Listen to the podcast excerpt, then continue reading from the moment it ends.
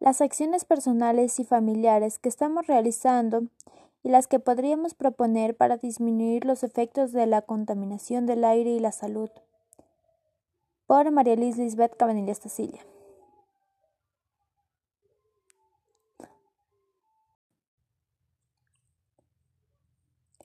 La contaminación es un enemigo silencioso, ya que actualmente es uno de los problemas ambientales más severos a nivel mundial. Está presente en todas las sociedades independientemente del nivel de desarrollo socioeconómico y constituye un fenómeno que tiene particular incidencia sobre la salud del hombre, siendo uno de los principales retos a los que nos enfrentamos tanto como comunidad y país. Los efectos de la contaminación pueden ser irreversibles para la vida en el planeta, por lo que hay que trabajar para evitar, reducir, compensar y mitigar la contaminación. ¿Qué es la contaminación? La contaminación consiste en la presencia de materias o formas de energía que pueden suponer un riesgo, daño o molestia de diferente gravedad para los seres vivos.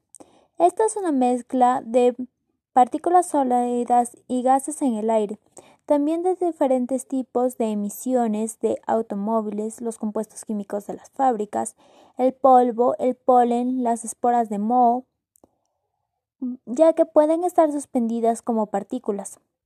El ozono, un gas, es un componente fundamental de la contaminación del aire en las ciudades. Cuando el ozono se forma, la contaminación del aire también se denomina el smog. ¿Qué tipos de sustancias producen la contaminación del aire? Se dividen en dos tipos, tanto los contaminantes gaseosos y también los contaminantes por aerosoles o también llamados partículas en el aire. Los contaminantes gaseosos en el ambiente pueden ser tanto exteriores e interiores. Tenemos los vapores y los contaminantes gaseosos que aparecen en diferentes concentraciones. Los contaminantes gaseosos más comunes son el dióxido de carbono, el monóxido de carbono, los hidrocarburos, los óxidos de nitrógeno, los óxidos de azufre, el ozono. También se producen en diferentes compuestos químicos, por lo principalmente es una fuente artificial por la quema de combustibles fósiles como la gasolina, el petróleo. La contaminación del aire interior es producida por el consumo de tabaco, el uso de ciertos materiales de construcción, productos de limpieza y muebles del hogar. La contaminación gaseosa proviene tanto del vulcanismo como de las industrias. El tipo más común es reconocido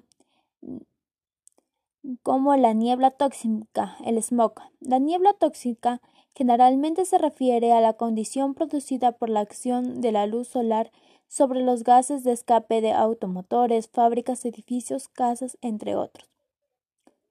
Las partículas en suspensión, o también llamadas aerosoles, son una mezcla heterogénea de partículas sólidas o líquidas suspendidas en un gas. Como el aire de la atmósfera, algunas partículas son lo suficientemente grandes y oscuras para verse, como tenemos el hollín o el humo. Otras son tan pequeñas que solo se pueden ver con un microscopio electrónico. Estas partículas en suspensión en el aire tienen carbón negro, que es un compuesto cancerígeno que tiene la capacidad de absorber, de absorber más compuestos cancerígenos.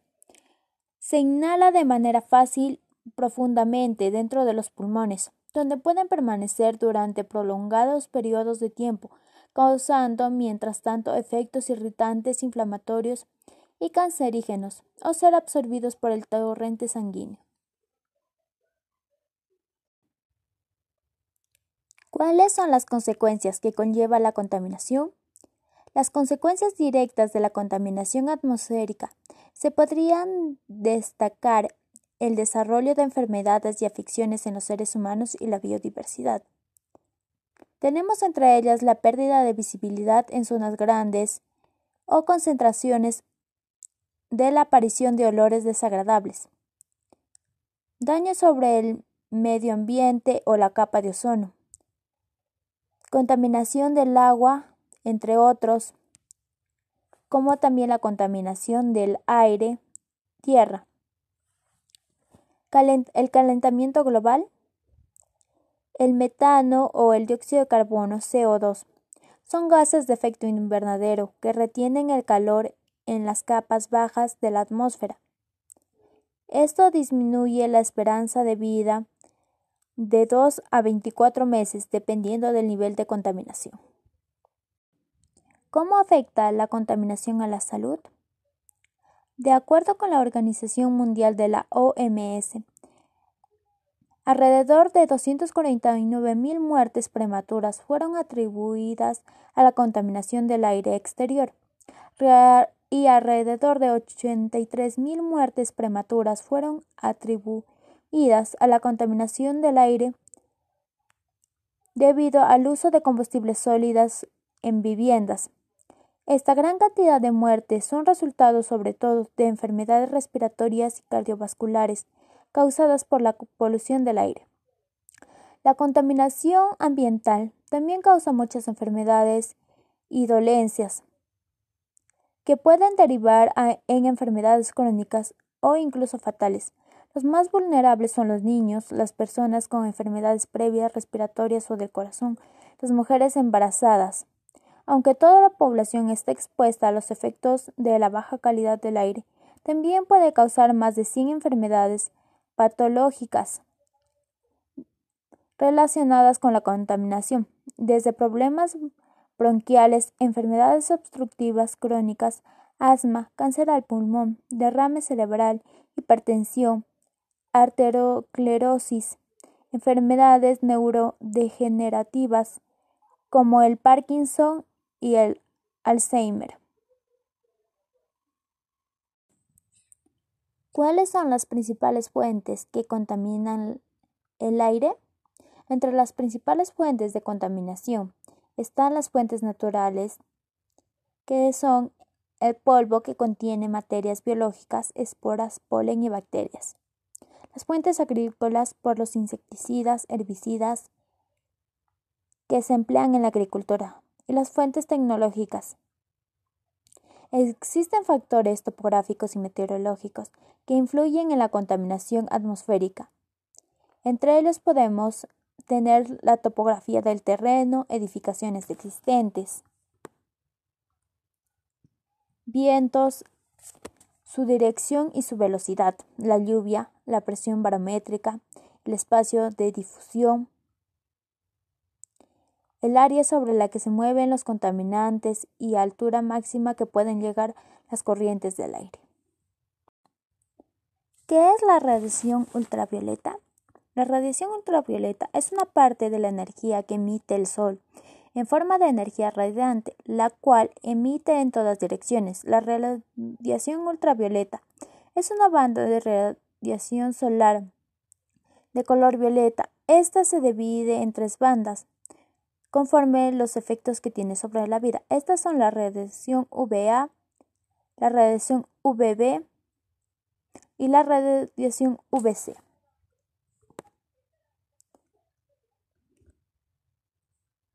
Estas pueden tener distintos efectos en la piel, como causar cáncer a la piel, trastornos oculares, fotoenvejecimiento, quemaduras solares.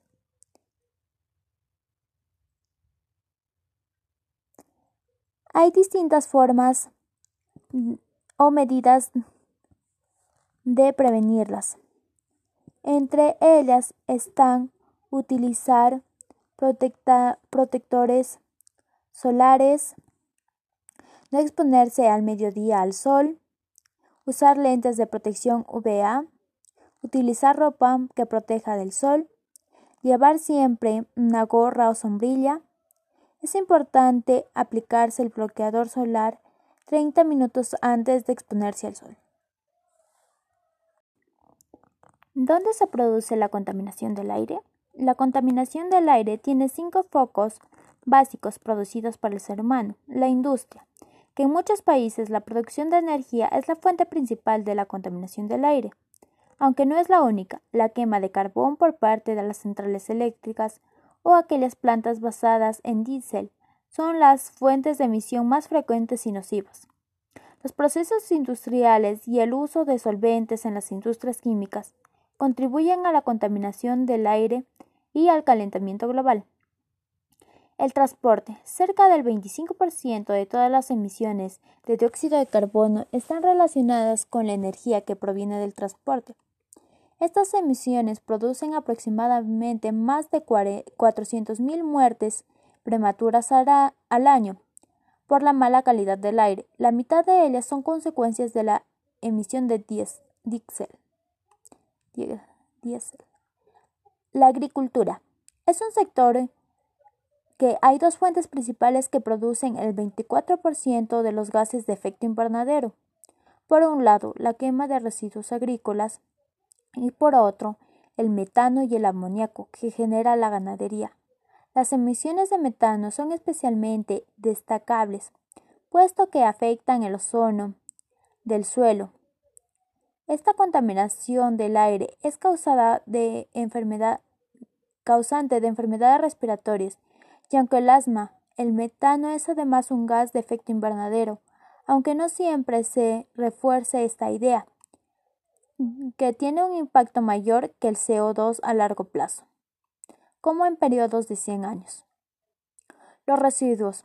Se calcula que el 40% de los residuos generados en el mundo los desechos orgánicos se queman al aire libre, lo que genera emisiones a la atmósfera de dióxidas nocivas, furanos, metanos y carbón negro, una de las problemáticas que afecta especialmente a aquellas regiones o zonas que están en proceso de desarrollo o urbanización.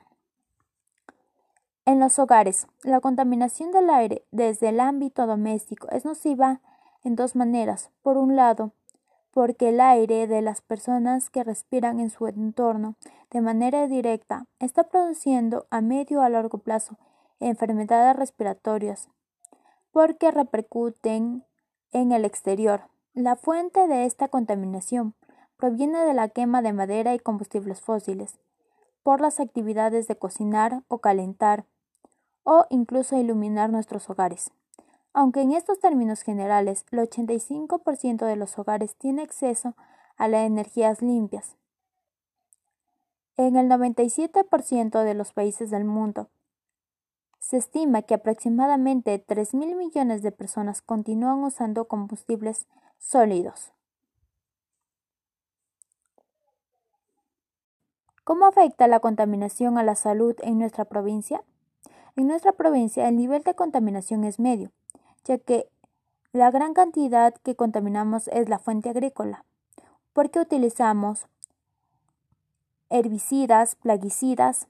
De esta manera se acumula y esto daña causando los gases de efecto invernadero.